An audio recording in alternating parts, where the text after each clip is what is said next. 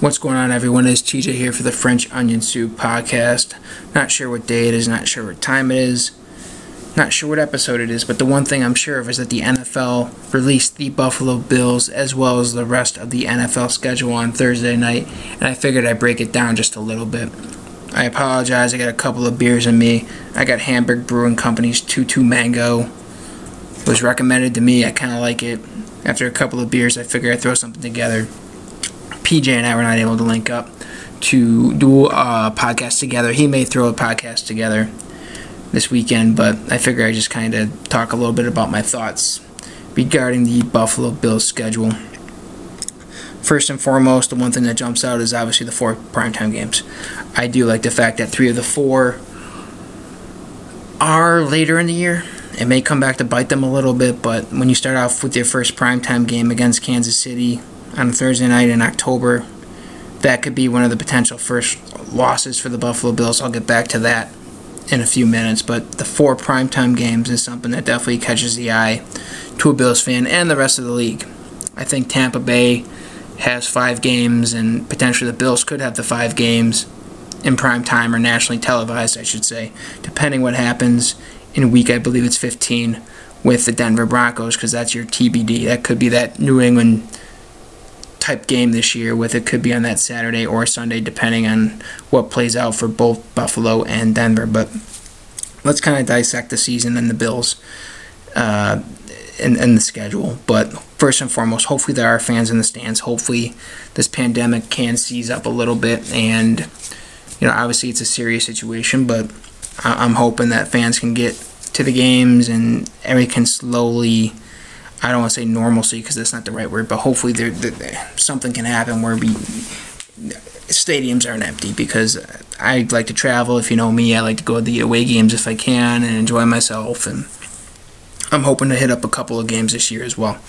But primetime games is something that caught my eye, and especially not that it's a primetime game, but the Las Vegas Raiders in week 4, that's another game that kind of caught my attention because you potentially have 4 wins to start off the season. I like the 2 games against the division, starting off with the Jets at home. I think that's a 1-0 right there. And then you go down to Miami.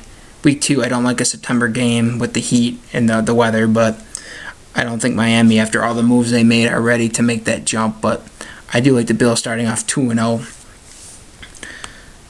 Then make their way back to Orchard Park in week 3 against the Los Angeles Rams, who are kind of rebuilding. They got rid of Brandon Cooks. They got rid of Todd Gurley.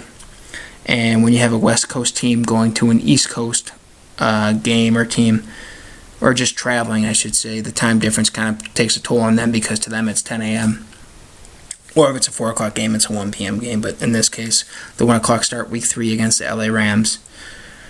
That could favor the Buffalo Bills and potentially start off at 3-0. And then, as I mentioned a couple minutes ago, I do think the Bills win in Las Vegas.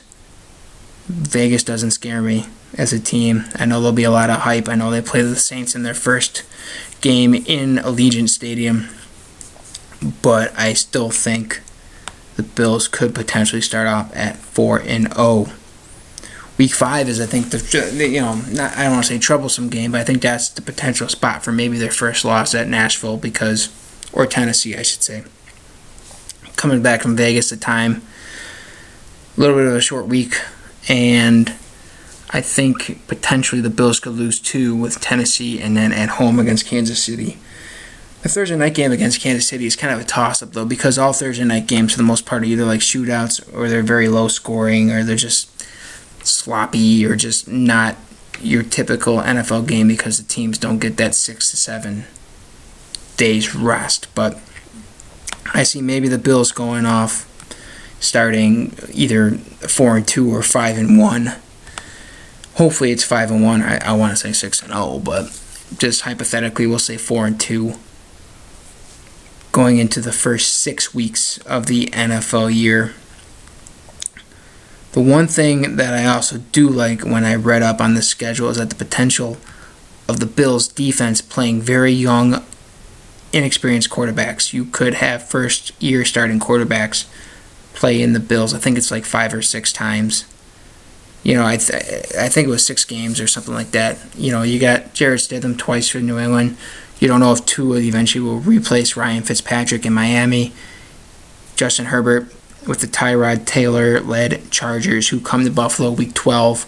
I think that's a win regardless of whether Tyrod does play or Justin Herbert. But you have Drew Lock for Denver as well when you go there Week 15 to play Denver. The defense could make noise once again for the Bills, even if the offense is still kind of that hit-and-miss type of offense, even though you got Stephon Diggs, Zach Moss.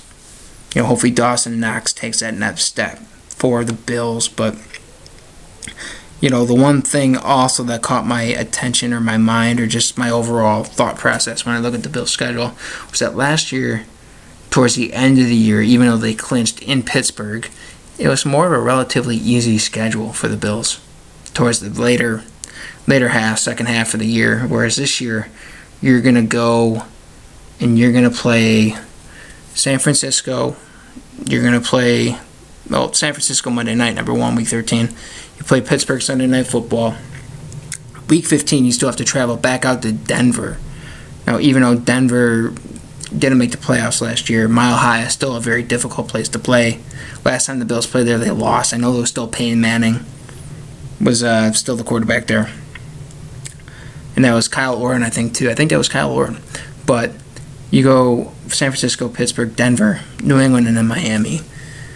Miami doesn't scare me at home, Week 17. Neither does New England, but they're not toss-ups. And the fact that you have to go out west twice out of 3 weeks, San Francisco, come back, play Pittsburgh at home, and go back to Denver, and then come back and play Monday Night Football in Gillette at Foxborough. Those aren't really, you know, they're not difficult games, but they're not easier than they were last year when the Bills clinched, as I mentioned, in Pittsburgh. So there's a lot to the Bills' schedule this year, and, you know, there's injuries, there's cuts, there's trades. You never know what's going to happen. But for the most part, this is a schedule that favors the Buffalo Bills. I'm going to peg them as a 10 or 11 win team. I know ESPN came out saying they're one of 4 teams that could possibly win 12 games. I'm trying to be more realistic. I'm trying to just see, hey, you know what? There's a lot of factors that could happen, a lot of different scenarios. So one day at a time. I mean, we're in a world right now, it's one day at a time. And I'm just very hopeful that over the next 3 months, this pandemic that we're in with the coronavirus slows down so teams can get acclimated to their new free agent and draft picks so they can practice, so they can get familiarity with each other. I'm hopeful that fans can get to training camp, which I don't expect, unfortunately, but at least maybe week 1, you know, if I'm just hoping fans can be at the games because I don't like hearing about how, hey, there's, you know, empty stadiums and fans can't do this and fans can't do that. Like, I get it. Safety's first. Health is first. Absolutely. But there's going to come a point where the world has to kind of get back to its feet and keep progressing. And I'm just hopeful that I would be okay with maybe the year, and I know we mentioned this in the previous podcast or maybe a couple ago, I apologize, but if the season had to start a couple of weeks late as well, I'm okay with that. If that means the Super Bowl had to be pushed back 2 extra weeks, and I know they said, I think everybody that plays Week 2, something with Week 2, they had the same bye week, so it would help match up with a week for schedules. It's something like that. There's some sort of division, or don't quote me, but I know after, I think it was NFL Network or ESPN, I heard it on, said that the Week 2 opponents have the same bye weeks or something like that, divisions or something. So I know Roger Goodell has contingency plans. I'm happy that the NFL is going business as scheduled because it's something to talk about. It's something to look forward to. It's something to read that's not political. It's something different. It's ongoing, and I'm just more and more looking forward to hopefully getting life back to normal, or at least reopening businesses, reopening this, and just overall life, just in general. Like, there's just so much going on, and if you know me and you know PJ and you know our backgrounds, we bleed sports. Like, we love sports, we love being around it, and I'm sure most of you do as well. And I'm just hopeful that after seeing the schedule Thursday night, it pumped me up. Hopefully it pumped you up. And let's get to some football. Let's get to some stuff that's live and not recorded and replayed. And because I'm sick of watching replays of everything. I'm over it. And getting into that, I've been doing a lot of binge watching on Netflix. And I think I talked about in the last podcast, I got into Breaking Bad, Better Call Saul, El Camino. I just recently finished Shameless, the 9 seasons of Shameless. I'm waiting for season 10 to come up on Netflix. Wow. Shameless, yeah, you know what? Loved it. Glad it was recommended to me. Looking forward to season 10 on Netflix. I may even get the Showtime channel just to watch season 10. Kicked up Outer Banks. I watched some Chris D'Elia. I watched some Tom Segura if you like stand-up comedy. There's a lot of good stuff out there, but I want to see live stuff, and that's the gist of this whole podcast. I know sometimes I go off on tangents, but I'm looking forward to football. I'm looking forward to see what happens with MLB, the NHL, NBA. I'm looking forward to just a whole lot of things. And it's summertime, and I want to get back out to bars and patios and, you know, beaching and all that type of good stuff, and just a regular normal work schedule and everything else. But we'll go through all this shit together. Excuse me, we'll get through all this shit together. I can't talk right now. I gotta get a couple more beers in me. But those are just some of my thoughts. I know it's late at night. Hopefully you guys had a good weekend. Happy Mother's Day to all those mothers. Go Bills. And PJ and I will talk to you on the flip side. And, yeah, we'll talk to you soon. Have a good night. Weekend, week, whatever day it is, whatever time it is. I don't even know. I'm a hot mess. And I'm okay with that because it's absolute nonsense here on the French Onion Soup Podcast. Ciao.